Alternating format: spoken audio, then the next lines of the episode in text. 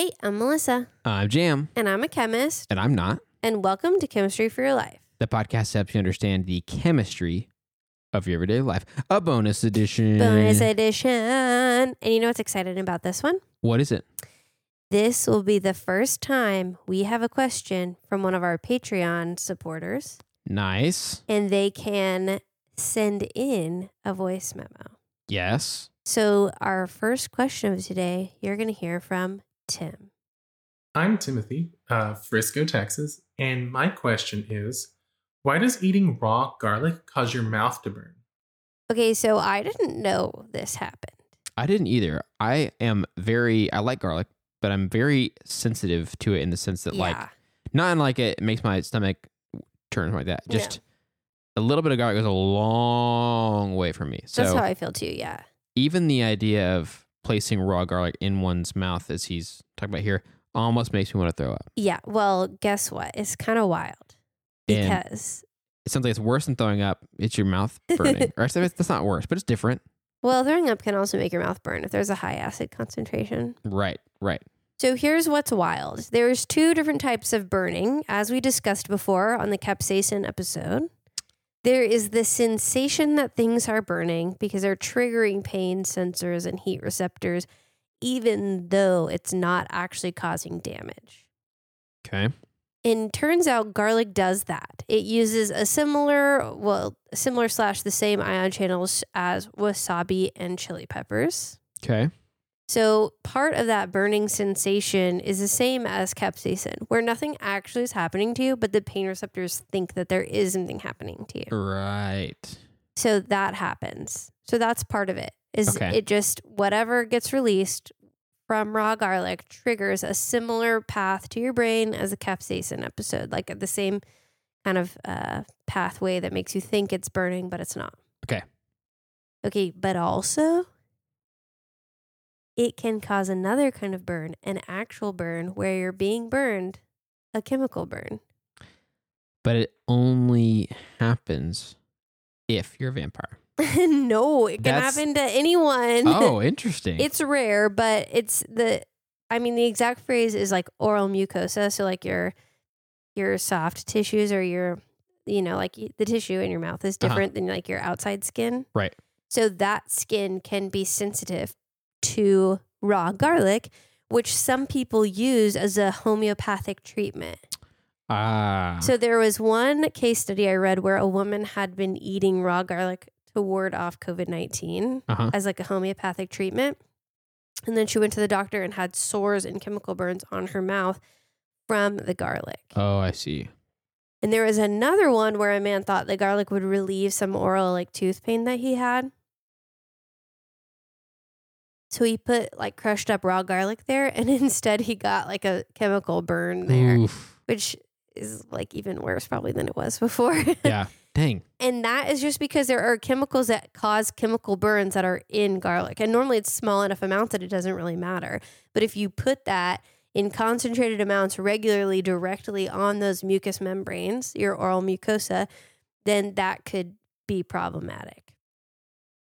So those some of those chemicals are diallyl disulfide, allicin. I mean, I don't know if this means anything to anyone. Allyl propyl disulfide. All of those things basically just some naturally occurring chemicals in garlic can cause it they call it coagulation necrosis so Dang. basically it just tries to kill off the tissue Wow. so not fun but that's why garlic burns your mouth in two different ways Wow. That's very surprising. And i Just- know to ask the question we're all wondering, are we sure that in those two cases, those two individuals were not vampires? i guess we're not Yeah, that's what I was thinking. Like you know what TBD. Whoa. You know what I'm saying? Like- Maybe they were, maybe they didn't know they're vampires. Like, wouldn't you know I don't know. Also, can vampires eat the garlic? I feel like it would start burning their skin the moment they touched it. Yeah, that's a good point. Maybe they're like one of their great grandfathers or great grandmothers was a vampire. So they got like, like some recessive genes of the Yeah. vampire stuff, but Maybe. they only discover it when they try to put a lot of garlic on a sore in their mouth or whatever. I was gonna say when they turn sixteen, like have you have you heard that? Like when you turn sixteen, a witch gets her powers or whatever. but then, but then one of the s- case studies, it was a 75 year old woman. So Yeah. probably Yeah. not there. Yeah, probably not that. Anyway, Also, eating raw garlic. I mean, I get it if you're like convinced it's going to help ward off, and there are there are positive things to like that raw garlic has. Uh-huh. But it, eating a clove of raw garlic, the idea of it, like I don't Yeah. even like cutting it up because it makes my fingers sticky, yeah. and I don't like the way it makes it like makes my fingers smell. I just hate it. Yeah. so the idea of of like popping it in and chewing it Right. like gum, It'd have to it would have to really like heal something super important and be I'd have to be certain it was going to help for me to want to put myself through that. Well, it doesn't seem like it probably does that much to Yeah. the extent that it could also hurt you. though. Right. Or at least in these two cases it's not like yeah. Like maybe if you've got a mouth or toothache or COVID, I'd rather have the toothache or COVID than chew some garlic. I don't know about having COVID and chewing garlic because for some people that's really really can be life threatening. That's true. I mean, I don't know. It just I'm so the garlic thing though. For me, I don't know. I just I've had COVID, so I was like, I've had that. Have I ever chewed You'd rather have the case of COVID that you had. It was also early on in the pandemic. They didn't know. And she was elderly and immunocompromised. So for Right. her, it was probably like, She's probably like, I'll try anything. yeah. Yeah, I would too. So in that case, I probably would. Yeah, But there wasn't good evidence that garlic warded off COVID. If it was like, you chew this garlic or you have COVID 19, I'd be like, fine, I'll chew the garlic. yeah, yeah. But the, but the off chance that it would maybe help, Right. so And I don't know. and I may answer this question differently if I hadn't had COVID and had some expectation about how it would go if I had it again. You know what I mean? But yeah. yeah. So if, if it was like when it was the the unknown time when we all just were hearing stories, but none of us, most of us hadn't had it yet, Yeah. and a lot of stories I think that's very when it was. Yeah. Yeah. understandable. Not I'm not dogging on her at all. I'm just thinking about if I were in her exact shoes, could I make myself chew the garlic? And I just don't think I could. You would if I think if your life was on the line, if that's what you thought. Okay, so the next one is some feedback from Caibe, and I just want to shout him out because he's the biochemist in Brazil and he is like a resident biochemist consultant. I wish that this podcast made any money so that we could pay him and us.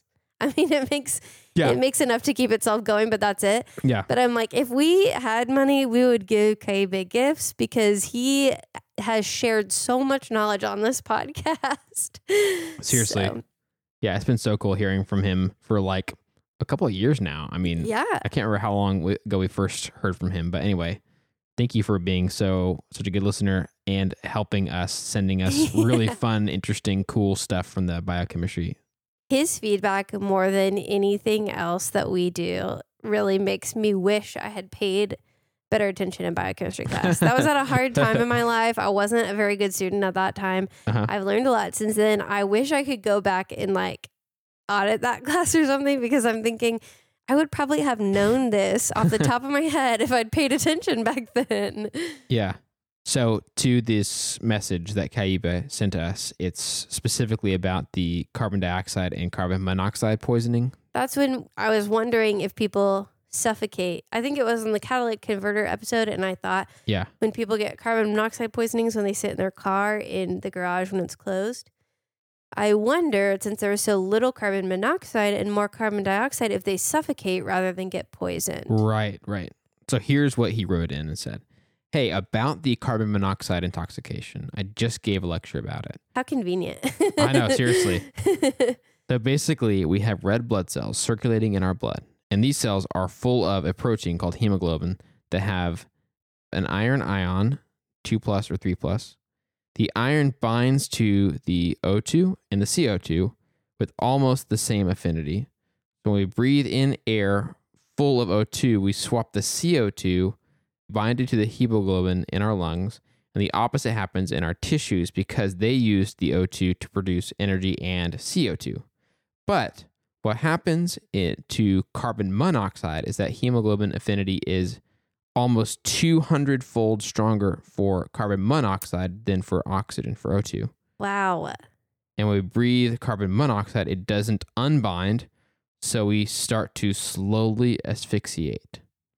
That's why when we are in a fire, we should always stay low to not breathe in any smoke because smoke is full of carbon monoxide due to partial combustion. You can probably explain better than I can. yeah, that's the chemistry coming back. There we go. It's why physicians should always check your throat for signs of ashes after a fire because asphyxiation with carbon monoxide is silent. People just start to lose consciousness, get sleepy, and the treatment is basically to increase your O2 intake in a respirator. Isn't that amazing? That's crazy. Gosh, the fact that he just knew that, had taught a lecture on it. Oh, I'm so excited. That makes so much sense because I thought there's so much more carbon dioxide than carbon monoxide in that garage. Why do we call it carbon monoxide poisoning? I don't understand. And there it is. It's a 200 times stronger binding effect. Right. So even if there's 200 times the O2 or whatever, then this carbon monoxide is going to be a stronger binder and Yeah. it's just going to slowly build up and build up and it's not going to get exchanged out. That's crazy. And like obviously, maybe in the moment we could have paused that episode and looked it up, but so cool to hear straight from an expert Right.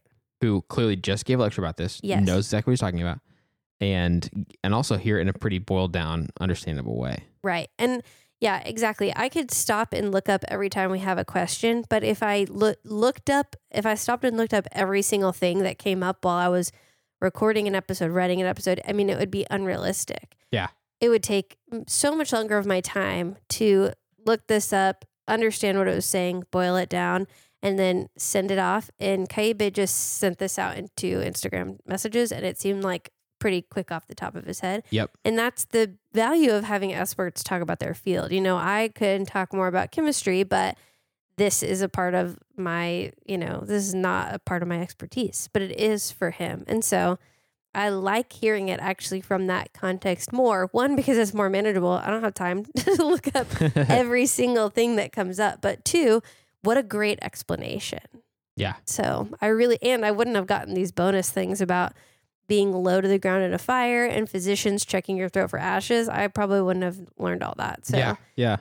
I love it. I love hearing experts talk about what they know about. It was just so exciting. When it said the 200 fold stronger, I was like, that's it.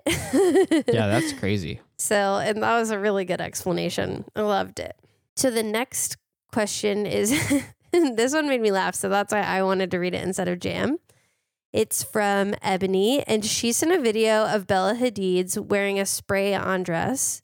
Um, so I don't know what the event was for, but Bella Hadid went out wearing just basically like undergarments and got people around her to spray on a dress. and uh, I hadn't seen this yet, but Bella, or sorry, but Ebony sent it and said, I need to know the chemistry of this. Please help me. and that really made me laugh. She said she'd been thinking about it for days. So, what I thought as a chemistry off the cuff, I just I said this to Ebony and then I went and I broke my own rule and I looked something up for this episode. But I was thinking it looked Mm. like a spray on polymer. Meaning that normally in Q&Rs, we don't look stuff up. Yes. But in like an episode, obviously we always, there's always research. oh yes, Yes. sorry. Yeah. I want to make sure that it wasn't like this rule that's always the case. We never look anything up. no, in Q and R's, I don't look things up to make it a little bit easier, and so that you get a more authentic, like, oh, this is what a chemist thinks about Yeah. these things. Yep. Yep. So in this one, I thought it looked like a spray on polymer. So like if you think of when you paint on nail polish and then the solvent evaporates and it leaves behind sort of a film, it seemed like it was something similar where they were spraying polymer, like liquid polymer, and something allowed it to cross link and set on Bella Hadid's body. And so then I went and looked it up to see if that was real. And it is. There's a thing, it's actually been around for like 20 years called Fabrican. It's a spray Huh. on fabric, it's copyright.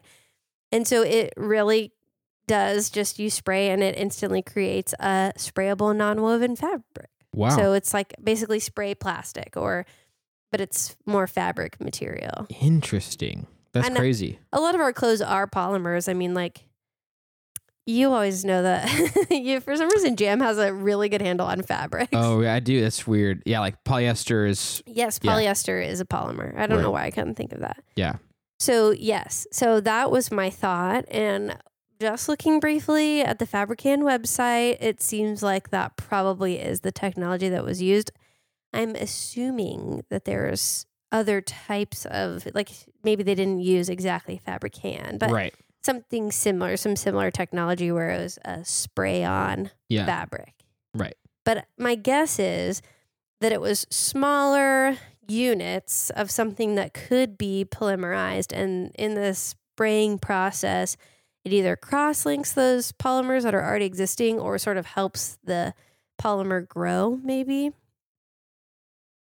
It does sort of like an initiation step to get the the polymer growing like we talked about in the episode about superglue setting. hmm So I would think it was either like that, where it's exposure to the air and whatever else is going around causes the polymer to have this initiation step until it's all reacted, or it's already in a polymerized form and it's doing more of a cross linking, which we talked about that in um in the episode about eggs, where the strands of polymer find each other and sort of bind together to make a more sturdy structure. Right, right. So those are my guesses about what's going on at the molecular level, and I loved it. And I loved that Ebony sat around and thought about it for days and was like, "Help me! I need to know." it really, really made me laugh, and because I will get into those modes sometimes. So Yeah. thanks, Ebony. That is so funny. This next one is from Jessica. Jessica says, Hi, my name is Jessica, and I'm currently an undergrad in chemistry. I have been listening to Chemistry for Your Life for a few months now, and I thought I could ask a few questions that I'm curious about of chemistry in my own life. And that is exactly why Heck we, yes. mostly Melissa, are here. Yes, no, you too. I also ask questions. Um, how does bleach work on hair, and how does dark hair dye work on light or bleached hair? Hair dyeing is something I do for fun in my life, and it's never something I really thought deeply about all the chemicals and contents in the dye or bleach.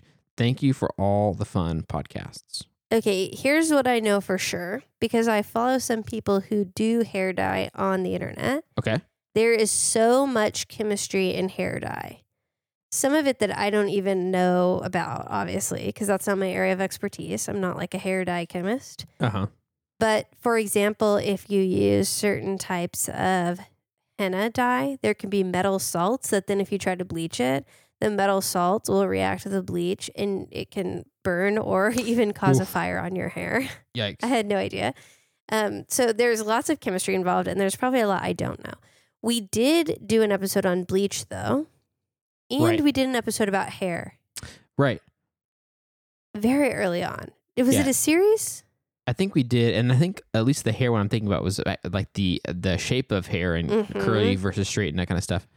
And then bleach was, I guess, mostly about clothing, but I guess it would apply.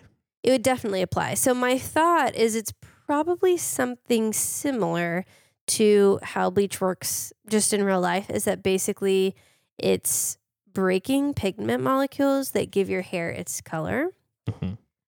And when that is broken, then there's maybe room to deposit new color on. I think that there's a lot of color theory in there that makes it a lot more complicated, but that's just my thought. Chemistry off the cuff. I didn't do any researching on this question, but my thought is the bleach for hair works very similarly, which is why also they it looks sometimes damaged if you bleach it too much. Right. because it can break those the pigments in your hair which literally is causing damage to it. But that gets rid of the color. And then when you deposit new things on i assume it can kind of like grip on. But i know grip onto the hair meaning the molecules can bind where there used to be pigments and aren't Right. Right. but I feel like there's so much I don't know about hair. It's very complicated, and I feel like there's not a lot of peer reviewed journals around hair dye. It almost seems like people said, well, that's a cosmetic deal. We don't really care, and sort of pushed it off to the side. Both times I looked into hair, it was very complicated Mm. to get a good overview. And I think I think the episodes we did on that was one about the shape and then what happens when our hair gets damaged. So you might think those are interesting, and then you might see what you can find. Um, there are people on TikTok who are hair dye specialists who will share about some of the chemistry of that. So I've listened to that and thought, is there a way I can go verify this in academia too? Hmm. But I haven't been able to yet. But I do think people who dye hair are very good at like they if they're good at their job, they have to be aware of chemicals Right. and right. how chemicals act and interact and yeah, so very impressive. yeah. So that's my hair dye spiel is basically I don't know, but I have a guess. and that's chemistry off the cuff for you, Jessica. nice. Maybe you could, I don't know if you know this, but you can be a cosmetic chemist.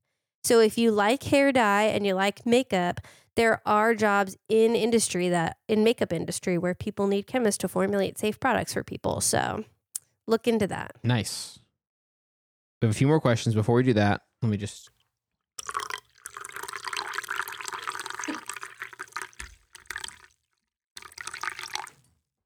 Jam's got to get a refill on that coffee. refilling the coffee and a good time to to also plug our coffee hour um which doesn't have to be literal but if you're one of our the top tier patrons for our patreon we are doing a monthly coffee hour we get to hang and drink coffee tea whatever your drink of choice virtually and hang out and catch up and learn about each other and stuff and it'll be super fun wow, that was really smooth. I did not know Jam was going to plug that just there. yeah i just kind of decided It I just, felt right. you were like you're doing your uh, chemistry off the cuff i was like what, what can i do off the cuff i could do coffee off the cuff you know coffee off the cuff. Yeah, you definitely can.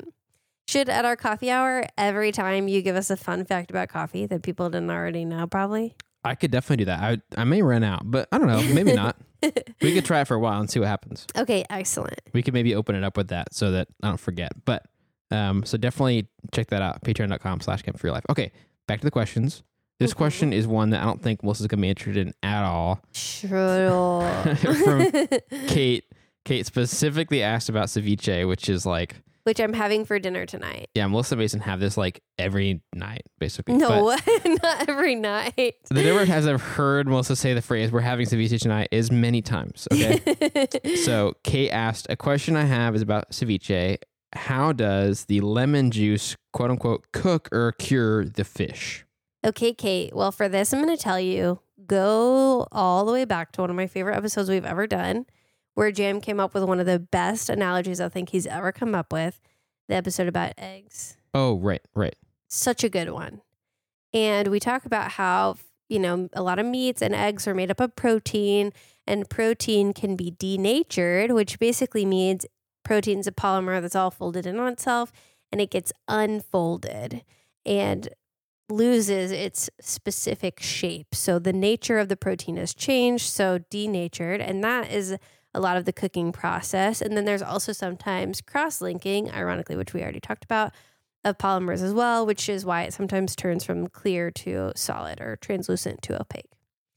So the same thing happens when other things denature proteins. So very acidic environments like lemon juice can denature proteins as well. Ah, And that is why the lemon juice is cooking the fish is it's denaturing proteins. got it. I will say because we don't live on the coast and I am not 100% confident about the food that we eat, the shrimp that we eat in our ceviche, we do a quick boil. It's called a parboil. Uh-huh. We turn the water on, get it boiling, turn it off, and put the shrimp in there just for like two to three minutes. Uh-huh. And then put it in the lemon or lime juice to further quote unquote cook, like Got it. tenderize and everything. Uh-huh. But because we're worried about any other parasites or anything else in there, that parboiling sort of helps Got it. alleviate that fear. So we don't only use the lemon juice, we also do a parboiling method just for food safety in our very landlocked area. Right, right. so I've gotten food poisoning from shrimp cocktail before and I never never want to experience that Yeah. again. That sounds like the kind of thing that you only need to experience once. Yeah, I'm pretty I'm pretty scared about fish and raw fish because of that experience. Ironically, shrimp cocktail I don't think is even raw, but right, right, right. yeah, never again. It was the it was terrible. I slept on the bathroom floor. Oof. Rough. So uh, that's how, how we do it. But that's the chemistry behind it. Is it just the acid denatures the proteins? Nice. Interesting. This is a super cool username. Uh, so Megasaurus Rex. Um, my son loves dinosaurs, so I love that.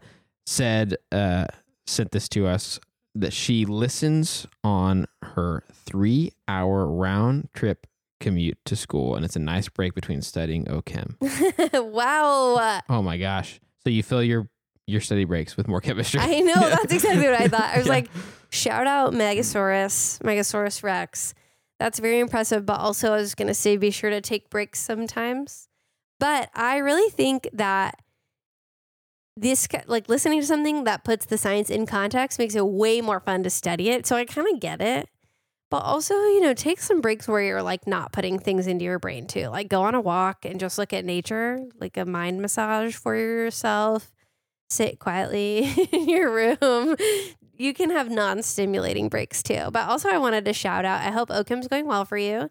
If you have questions, let me know. I have some OCHEM resources online too, so you can check those out. I love fellow OCHEMers, you know? nice. Cut from the same cloth. Yeah. Um, this is a slightly longer message, but we got this cool message from a chemistry professor That's right. named David. He's in Florida. Um, and here's what he said. As I listen to your back catalog, I want to correct the mistakes that I've noticed. I always tell my students that I'm going to make mistakes, so please let me know when I do, as well as comment on things I found interesting or when I learned something new or anything else. I don't know the best way to do this, however, because I have a lot of thoughts and I'm so excited to talk about chemistry, but I'm so far behind with where you all are now. Would you two even be interested in hearing thoughts from your very first episode still? If you are, should I send an email per episode? Should I send a big long email with a couple episodes worth of comments? David. Okay, well, I really liked that for a lot of reasons because I feel like, well, one, I love the idea of always correcting mistakes. And David clearly comes at it with the same approach that we do of like, I'm going to make a mistake. It's just a matter of when. Right. And we've tried to always have that attitude. If we see a mistake in what we've done, we try to correct it as soon as possible. And if you really think about it, you know, we started this podcast when I was just like about a year into my PhD and I already had my master's degree. So, you know, I've learned so, so much from them. I'm sure there are things I would go back and listen and think, oh gosh, I wish I hadn't done that. And there are even things I've learned, you know, about the way that we personify molecules and things like that, that they can be beneficial, but they also come with pitfalls. So to be really careful and warn your students about the, you know, bigger picture. There's all kinds of things that I've learned in my professional life over the course of this podcast. So I always want to know and improve on what I'm doing. And that is, we've always said, a mark of good science. If you can take new information in, process that information, and when it's based in good evidence, make changes to the way you're doing things, that's a mark of good science. Because we can't know everything, but the best thing we can do is incorporate good evidence based practices into our work, you right. know? Right. So I definitely want to hear about whatever mistakes I made way back when. Now we might not get to all of them. Right. Yeah. and we may have already addressed some of them in uh, future Q&Rs. But if you notice something, David or anyone else, please feel free to shoot us an email. Even if I don't respond, I read all of them. Yeah. And we want to hear it, however works for you. You can combine all your thoughts into one long message and send it away, or, you know, a few episodes at a time or whatever it is. But we definitely want to hear about it. So you, he asked so nicely, but then I thought that was probably a good thing to remind all of our listeners of is we want to hear any corrections you have, any thoughts you have, as long as you send them with good spirits and good intentions. that's what we want to hear. Yeah. So Yeah. we really appreciate that email. Thanks, David. And David also asked a not as much chemistry related question that um, is a little bit sad, but here's what he said. I'm making my way through all the episodes. I'm curious, did cryptozoology, the coffee shop, ever open back up? And now what he's referencing, if you're if you're not sure what he's talking about, was this coffee shop that I talked about back during the pandemic that uh, was my favorite coffee shop here in the town we live in in Denton, Texas, and that it closed during the pandemic. yeah. And it was like one of my things of the week or whatever hmm that week at the end of the episode that they closed.